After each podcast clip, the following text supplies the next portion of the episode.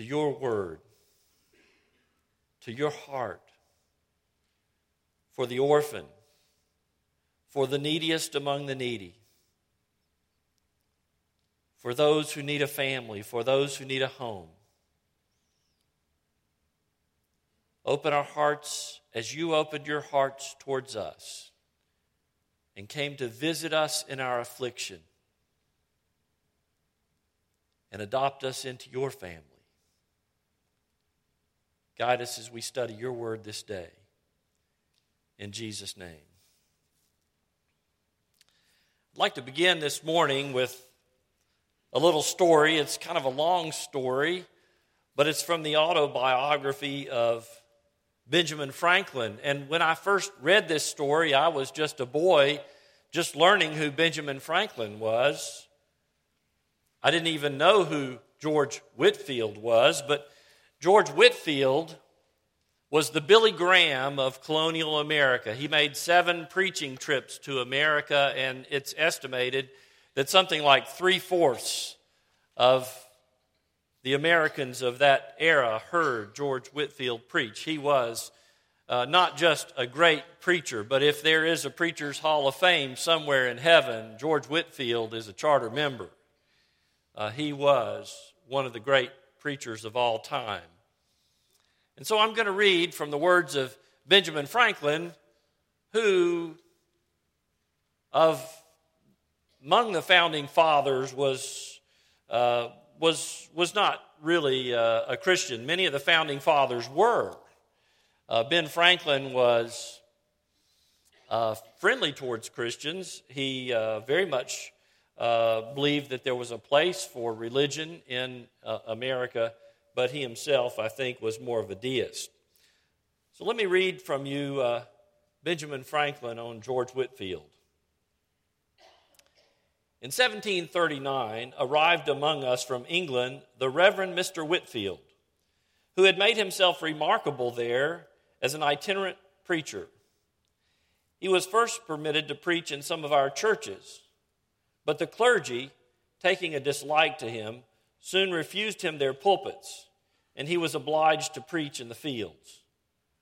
The multitudes of all sects and denominations that attended his sermons were enormous, and it was a matter of speculation to me, who was one of the number, to observe the extraordinary influence of his oratory on his hearers, and how much they admired and respected him notwithstanding his common abuse of them by assuring them that they were naturally half beasts and half devils. It was wonderful to see the change soon made in the manners of our inhabitants. From being thoughtless or indifferent about religion, it seemed as if all the world were growing religious, so that one could not walk through the town at evening without hearing psalms sung in different families of every street. Mr. Whitefield, in leaving us, went preaching all the way through the colonies to Georgia. The settlement of that province had lately been begun, but instead of being made with hardy, industrious husbandmen, farmers, accustomed to labor, the only people fit for such an enterprise, it was with families of broken shopkeepers and other insolvent debtors many of, the indol- many of indolent and idle habits, taken out of jails, who being set down in the woods, unqualified for clearing land, and being unable to endure the hardships of a new settlement, perished in numbers, leaving many helpless children unprovided for. The sight of their miserable situation inspired the benevolent heart of Mr. Whitefield with the idea of building an orphan house there in which they might be supported and educated. Returning northward, he preached up this charity and made large collections, for his eloquence had a wonderful power over the hearts and purses of his hearers, of which I myself was an instance. I did not disapprove of the design, but as Georgia was then destitute of materials and workmen, and it was proposed to send them from Philadelphia at a great expense, I thought it would have been better to have built the house here and brought the children to it. This I advised, but he was resolute in his first project and rejected my counsel. and I thereupon refused to contribute. I happened soon after to attend one of his sermons, in the course of which I perceived he intended to finish with a collection, and I silently resolved he should get nothing from me. I had in my pocket a handful of copper money, three or four silver dollars, and five pistoles, Spanish coins, in gold. As he proceeded, I began to soften and concluded to give the coppers. Another stroke of his oratory made me ashamed of that and determined me to give the silver. And he finished so admirably that I emptied my pocket wholly into the collector's dish, gold and all. Some of Mr. Whitefield's enemies affected to suppose that he would apply these collections to his own private emolument, profit. But I, who was intimately acquainted with him, being employed in printing his sermons and journals, never had the least suspicion of his integrity, but am to this day decidedly of opinion that he was in all his conduct a perfectly honest man. And methinks my testimony in his favor ought to have the more weight, as we had no religious connection. He used indeed sometimes to pray for my conversion, but never had the satisfaction of believing that his prayers were heard. Ours was a mere civil friendship, sincere on both sides, and lasted to his death. I've always loved this story. Whitefield is one of my heroes. And I think there are several lessons we can learn from this story. If you can accept that it's written from the point of view of one who was not a believer and made no claim to be a believer. First of all, the gospel should fill us with compassion for the most needy among us, the most helpless among us, the widows and the orphans. And secondly, true faith, genuine faith, should lead us to good works that seek to meet the practical needs of the poor. And then finally, when sincere faith is accompanied by good works that meet real needs, we gain the respect of the world, even the non Christian world. We gain their respect and a hearing for the gospel of Jesus Christ. And so today I want to talk to you about the same burden that was on the heart of George Whitefield over 250 years ago it was on the heart of the Apostle James 17 centuries before that, and as I believe I can demonstrate, it is found throughout the Bible. I want to talk to you about the desperate need of children whose parents have died or who have abandoned them. And I want you to hear the cry of the orphans, like Whitefield heard it in Georgia. And like Whitefield, I'm going to ask you to do something about it. Now, you may say, I didn't realize that we had an orphan crisis in the world today. But we do. As you saw in the video, 135,000 orphans a year in America. And then, according to the United Nations Children Fund, UNICEF, there are estimated to be between 143 and 210 million orphans worldwide. Get that? That's basically half the population of the United States. 10 million of those kids are in institutions, but many of them are on the streets. We have summer mission trips that go down to South America, and, and, and in many of those cities, there are, they are filled with street children, and we have ministries to street children. Those are orphans. They have no home, they have no parents. While this estimate is staggering, it likely fails to give a full picture of the scope of the problem. You see, UNICEF only includes children who have lost one or both parents to death in its calculation of the worldwide orphan population. UNICEF does not take into account the numerous orphan children whose living parents have abandoned them to institutions or life on the street. UNICEF estimates also do not reflect sold or trafficked children who are living in slavery or orphans living in those countries, mostly Middle Eastern Islamic nations, that fail to report orphan statistics. Truly, we have no way of knowing how many children may be orphaned and unaccounted for in today's statistics. What we do know is that the numbers of fatherless children are astounding. And we know that God has given Christ followers the mission of caring for them in their hardship. And that's from the book, this book, Orphanology, one of many recent books that have come out by Christians urging the church to be involved in the care of orphans, to be involved in the cause of adoption, to be involved in mentoring and visiting orphans and high risk children in their, in their point of need. Well, what's it like for these orphans, particularly those in foreign countries? Here's what the authors of uh, orphanology have to say about that.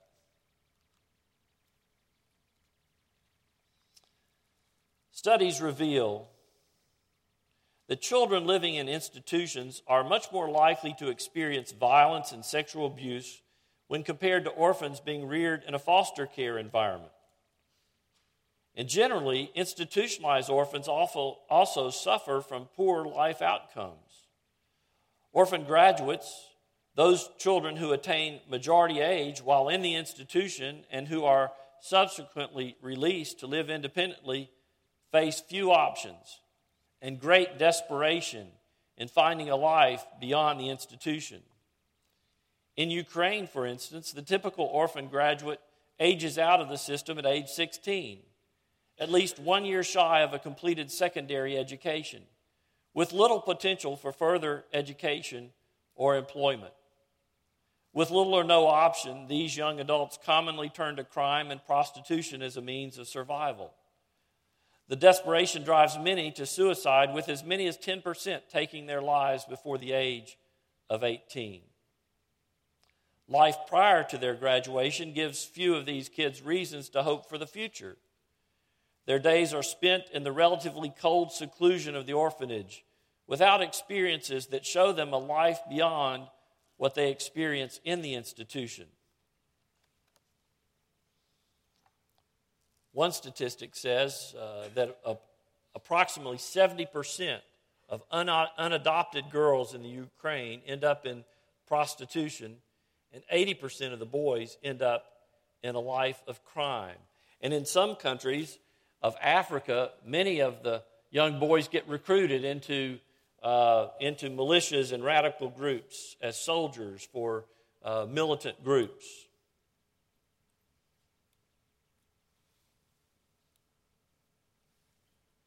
What does the scripture say? What does the scripture tell us that we should do? Psalm 82, 3 and 4 says, Give justice to the weak and the fatherless. Maintain the right of the afflicted and the destitute. Rescue the weak and the needy. Deliver them from the hand of the wicked. Proverbs 24 says this Rescue those who are being taken away to death hold back those who are stumbling to the slaughter. If you say, Behold, we did not know this, does not he who weighs the heart perceive it? Does not he who watches over your soul know it? And will he not repay man according to his work? Isaiah writes, Cease to do evil.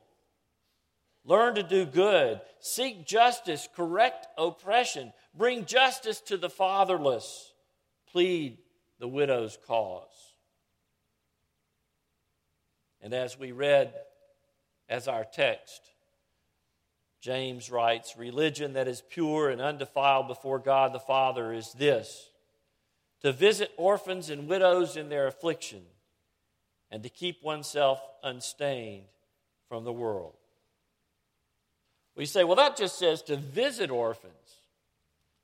So maybe all we need to do is just go visit them.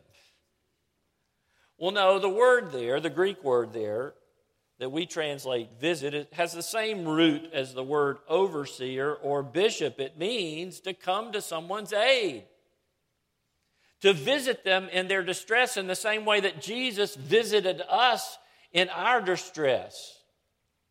We were sinners and we were without hope. We were estranged from God. We were aliens and strangers with no hope. And what did he do?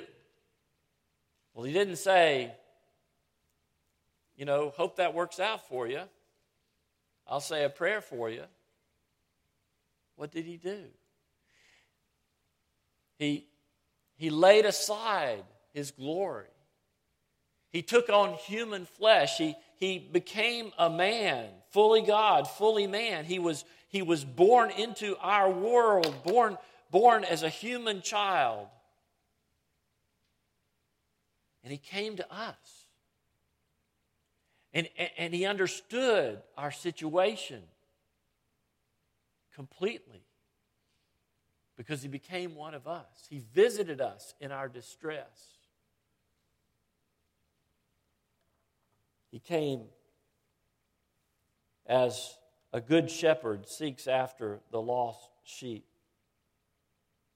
And that's what it means to visit orphans in their distress.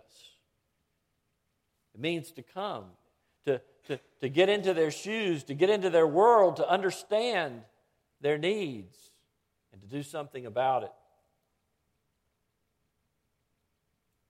What God did for us is He sent His only Son to die on the cross for us, that whoever believes in Him would not perish, but have everlasting life.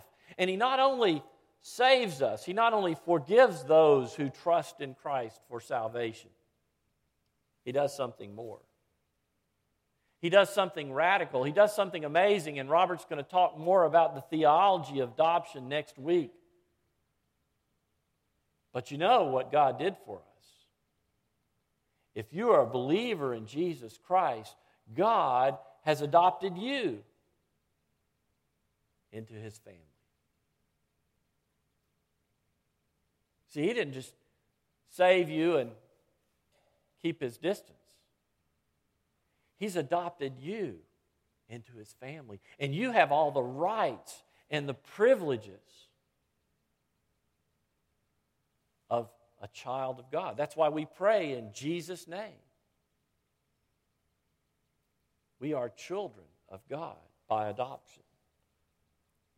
Religion that is pure and undefiled before God the Father is this to visit orphans and widows in their affliction, and to keep oneself unstained from the world. The best solution to the world's orphan crisis is for loving Christian families to welcome these children into their lives and into their homes. And this includes mentoring, foster care, and adoption. Psalm 68, 5 and 6 says, Father of the fatherless and protector of widows is God in his holy habitation. God settles the solitary or the lonely in families, in a home.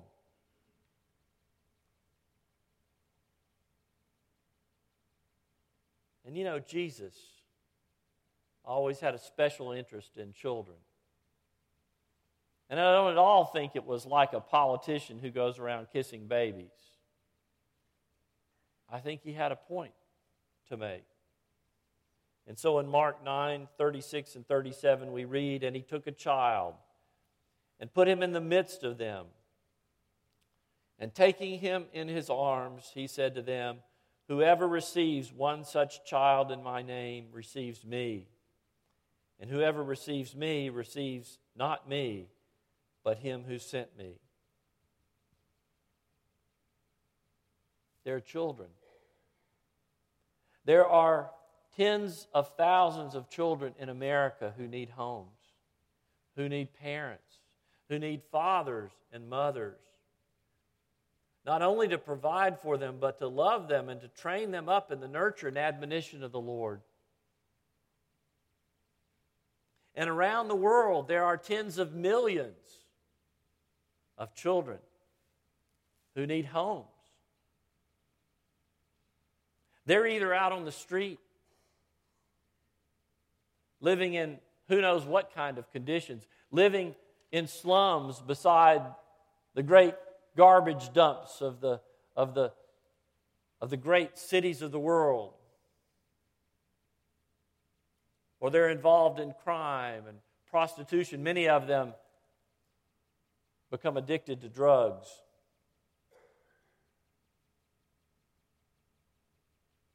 What do you think Jesus would do if he were here today? What do you think he would tell us we ought to do if he were here today? Do you think he would ignore this crisis? Do you think that he would not be moved by this crisis? Did, do you think he would say it's okay for us to be comfortable in our church pews when there are millions of children around the world who need a home?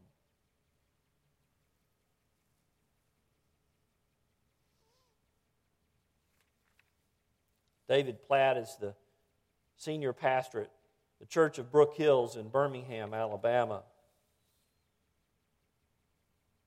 And he is personally very committed to this issue, and now his church is committed to this issue, and they, they have made this covenant of their church for their, for their congregation.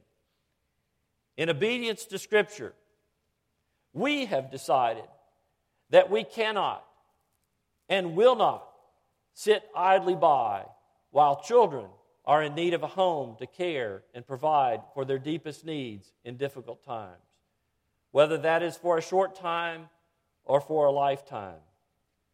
We long to show God's love in Metro Birmingham in a way that not only serves the children around us, but ultimately honors the father to the fatherless. And as a result, we have dedicated ourselves to recruiting and raising up individuals and families to provide for all of the foster care and adoption needs in our county. Not some, not as many as we can, not as the Lord provides, but we are committed to provide for all of the foster care and adoption needs in our county. And they're doing it.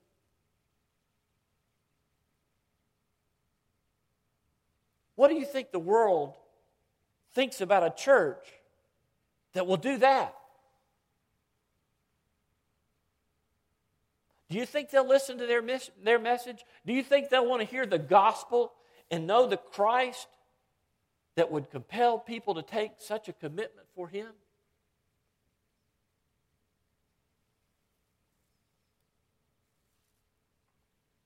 Folks, that's what it's going to take to reach the world today. That's what it's going to take. You know, I'm as disturbed as you are about some of the negative things that are going on in our culture, in this post Christian culture. I, in many ways, I, I wish this is not the time that God had put me in. I think I would have rather lived in simpler times if there are such things. But I know that in addition to whatever we do to try to take a stand for Scripture, what's going to get the attention of the world and what's going to get a hearing for the gospel is when we do what James calls us to do religion that is pure and undefiled as this to visit the orphans and the widows in their distress.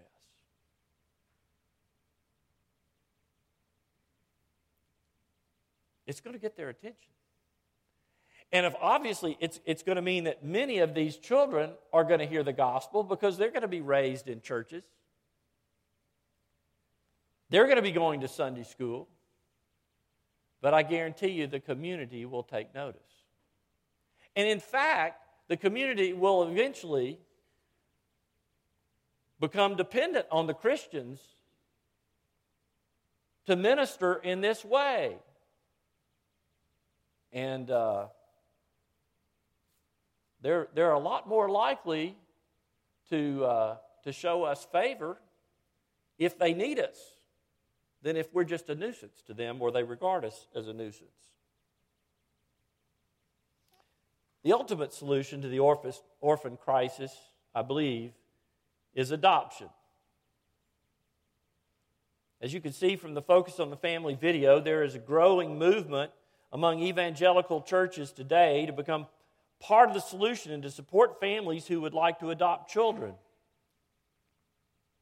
And when they do this, this is nothing new. They're just calling us back to our roots. They're calling us back to, to what George Whitefield and, and George Mueller knew years ago, what, what James knew, and what the scripture calls us to do from beginning to end. It's what Christians have always done. When Lisa and I went to North Carolina 18 years ago to plant Harvest Church, we met Bob and Janice. They already had two biological children, a boy and a girl. Nice house, neighborhood that had a pool, wonderful family.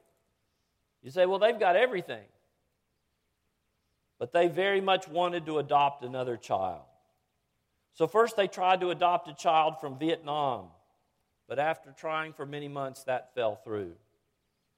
And then they were able to adopt a little baby girl from China, who they named Anna Grace. Maybe her biological parents gave her up because they wanted a boy. Due to China's misguided one child policy, many fathers would prefer to have a boy to carry on the family name. Whatever the reason. Anna Grace was an orphan. And Bob and Janice adopted her. And she was the first covenant child baptized in our new church. And the day she was baptized, I preached on the doctrine of adoption. How God has adopted all believers into his family as his children in the same way that Bob and Janice were adopting Anna Grace into their family. He takes all of us from desperate and hopeless situations and then he gives us all the rights and privileges of being children of God. Anna Grace is now a beautiful young woman, beautiful in every way, and a believer in Jesus Christ. Think how different her life is today because a Christian family in America traveled across the Pacific Ocean to bring her into her, their hearts and into their home. Think how different eternity will be for her because she was raised in a Christian family and came to know Christ as her Savior. See, adoption is not just about couples who want children or who want more children. Adoption is about an entire culture within our churches, a culture that sees adoption as part of our Great Commission mandate and as a sign of the gospel itself. My friends, I believe our message to the world must be bold and clear. In God's world, there are no unwanted children. There are children whose parents have died. There are children whose parents cannot care for them. And sadly, there are some cases in which one or both parents do not want a child for some reason. Maybe they want a child of a different gender, or maybe at a different time in their lives, or maybe they want a child with no disabilities. And in these situations, here is what we as Christians say to the world we want them. Well, that's a lot of children. How many do you want? All of them. Well, what about the children with disabilities? Do you want them? Yep, we want them. Well, what about children of different races?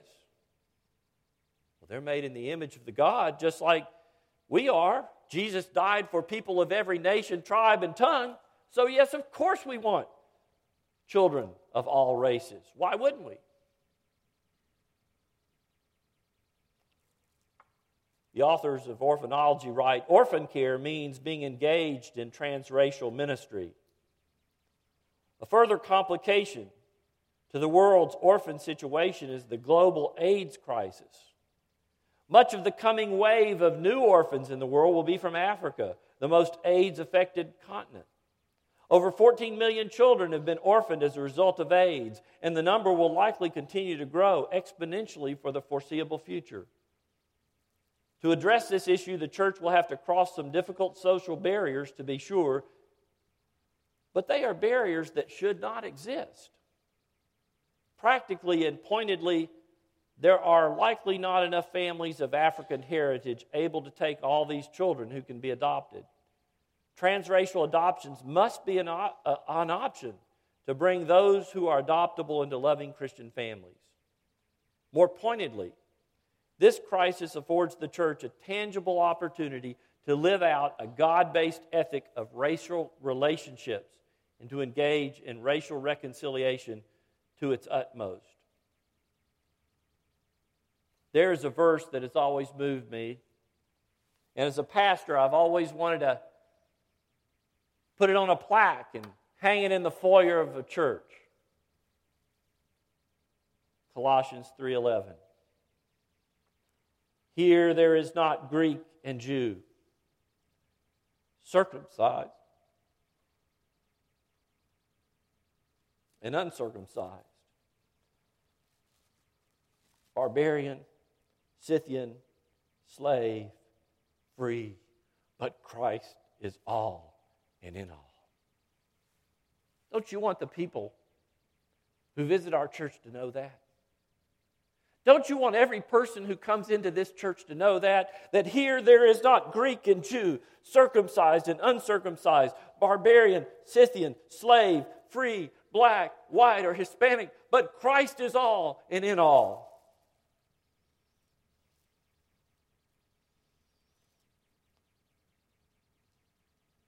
Maybe we'll put a plaque like that in the foyer of our church one day. But one thing we must do if we want God to bless our church we must welcome with open arms and open hearts anyone, and especially any child or young person who comes into our church. I believe we're already doing this, but I also believe that you want to be on record about this. I also believe that you want this said from this pulpit. Any believer who comes here to worship Christ is welcome, regardless of his or her race. Any seeker who comes here to hear the gospel is welcome, regardless of his or her race. And any child who comes or is brought to this church is welcome, regardless of his or her race or ethnicity or country of origin. My friends, let's show the world that we are one in Christ, one body, and one family. Now, like George Whitefield, I don't want to conclude without talking about money. Perhaps you've been sitting here and you agree with everything I've said so far, and you may be saying, hey, there are any families in our church that want to adult, adopt children, I think that's great. I'll pray for them. But you see, there's a problem. Adoption today is very, very expensive. It can easily cost ten or twenty thousand dollars per child or more. I know when I was when uh, Lisa and I were starting out, when we were a young family, we couldn't have afforded that. Most young families can't. Our government offers some tax credits to help. Our presbytery believes in this cause and offers a grant to any family in one of our churches who wants to adopt a child. And the elders of our church have recently established an adoption fund to help members of our church with the high expenses of adoption. If we really want to be a church that supports adoption, we need to do what hundreds and thousands of other churches are doing across America today, and that's to help young families who are wanting to be a part of the solution to this global problem. Young families who've heard the cry of the orphans and they've been called to adopt.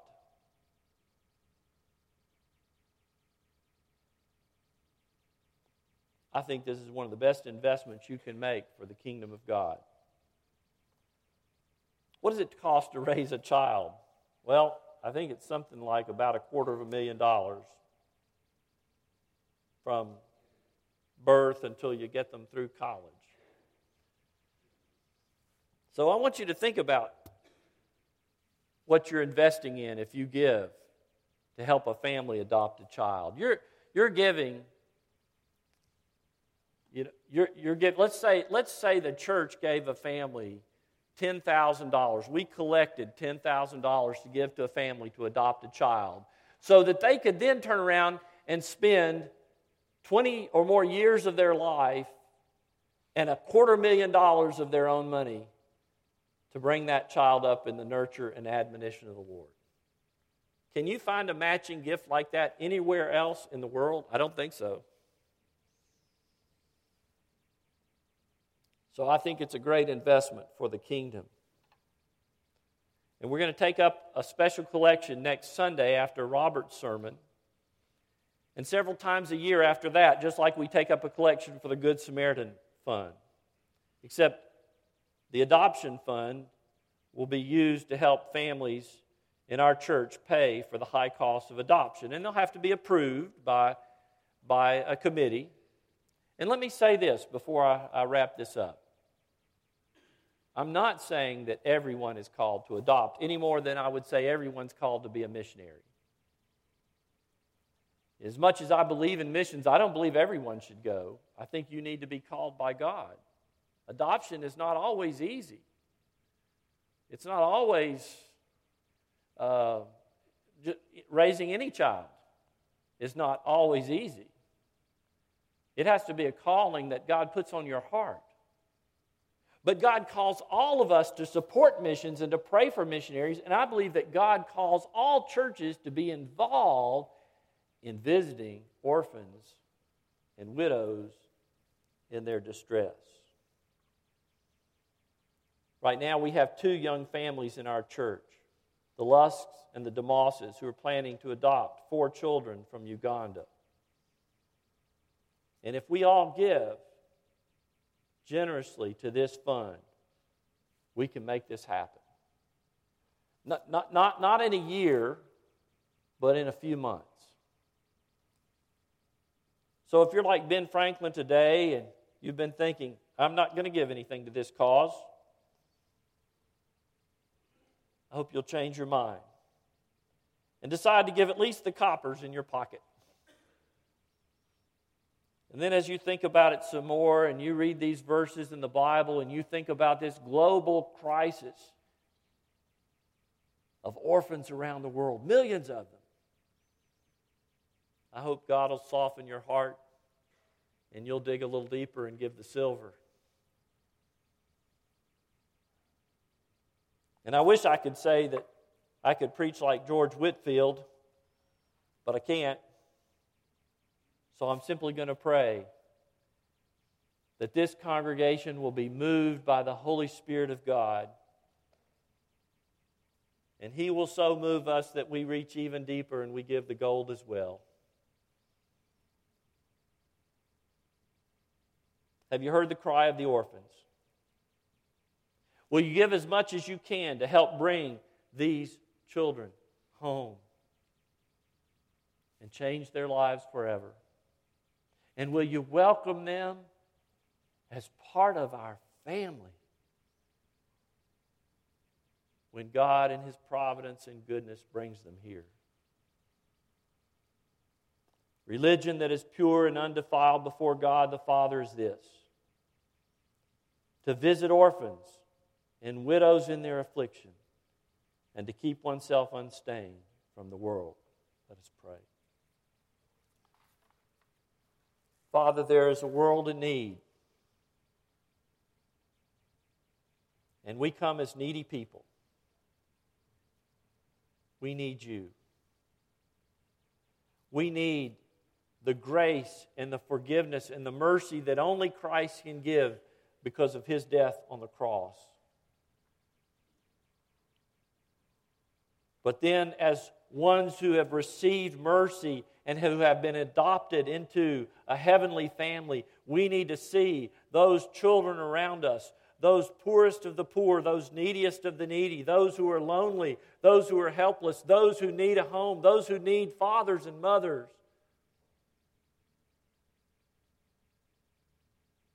We need to reach out with the love of Christ. And we need to bring them into homes. And we want to help those that you have called in our congregation to be a part of this important ministry. Father, give us the grace to see the need. Give us the grace to give generously. Father, we pray that we would have a heart for children as Jesus did. We pray in his name.